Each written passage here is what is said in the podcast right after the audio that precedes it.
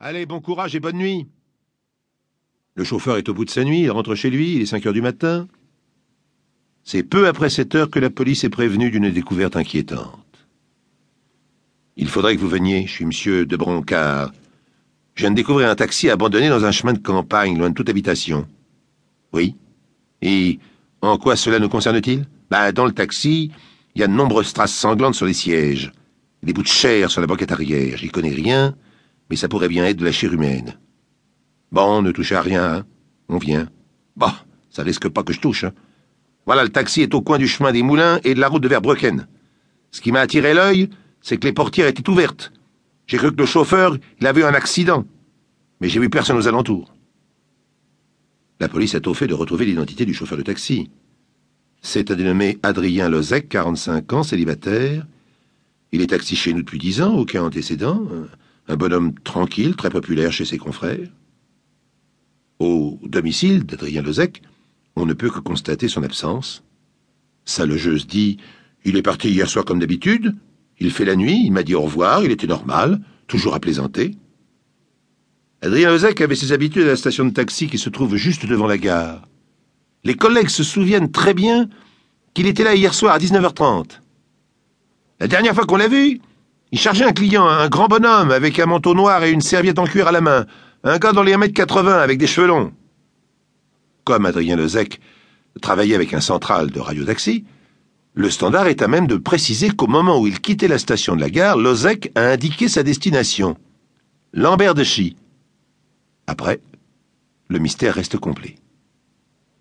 On relève les empreintes digitales qui peuvent se trouver sur le véhicule et on identifie sans peine celles relevées sur le capot d'un individu déjà connu des services de police.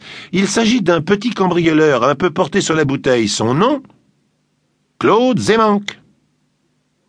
Au café de la tête de taureau, le patron et les serveuses se souviennent parfaitement du passage de ce dernier la veille au soir. Il n'arrête pas de raconter des vieilles histoires en dessous de la ceinture. Heureusement qu'on les connaît par cœur, parce que la plupart du temps, il est incapable de souvenir de la fin.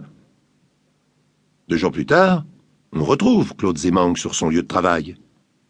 La veille, il s'est fait porter pâle sous le prétexte qu'il avait une migraine insupportable. Et aujourd'hui, il a vraiment l'air d'avoir encore mal aux cheveux.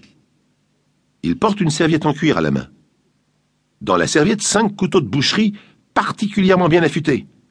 La panoplie complète du parfait dépeceur de taxi. Que faisiez-vous dimanche soir? Vous êtes allé boire un verre, disons plusieurs verres à la tête de taureau. Puis vous êtes reparti. Vous avez pris un taxi. Et ensuite? Ensuite, bah. Euh, je crois que je suis allé dormir chez Marinette.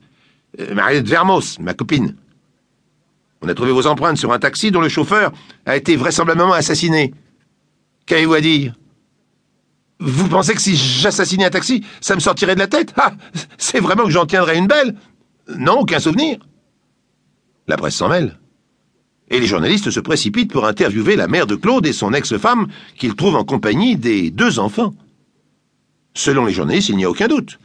Claude est un assassin particulièrement raffiné. La maman a mis au monde un monstre les deux enfants peuvent se considérer comme de la graine du criminel.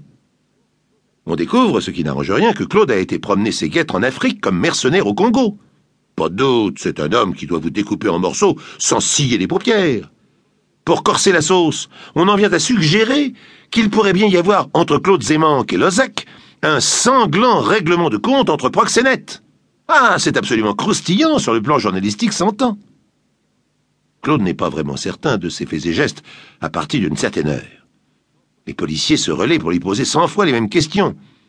Au bout du compte, la fatigue aidant, Claude, écrasé de sommeil et de fatigue, lance Mais c'est pas moi, c'est pas moi, mais je sais plus, moi.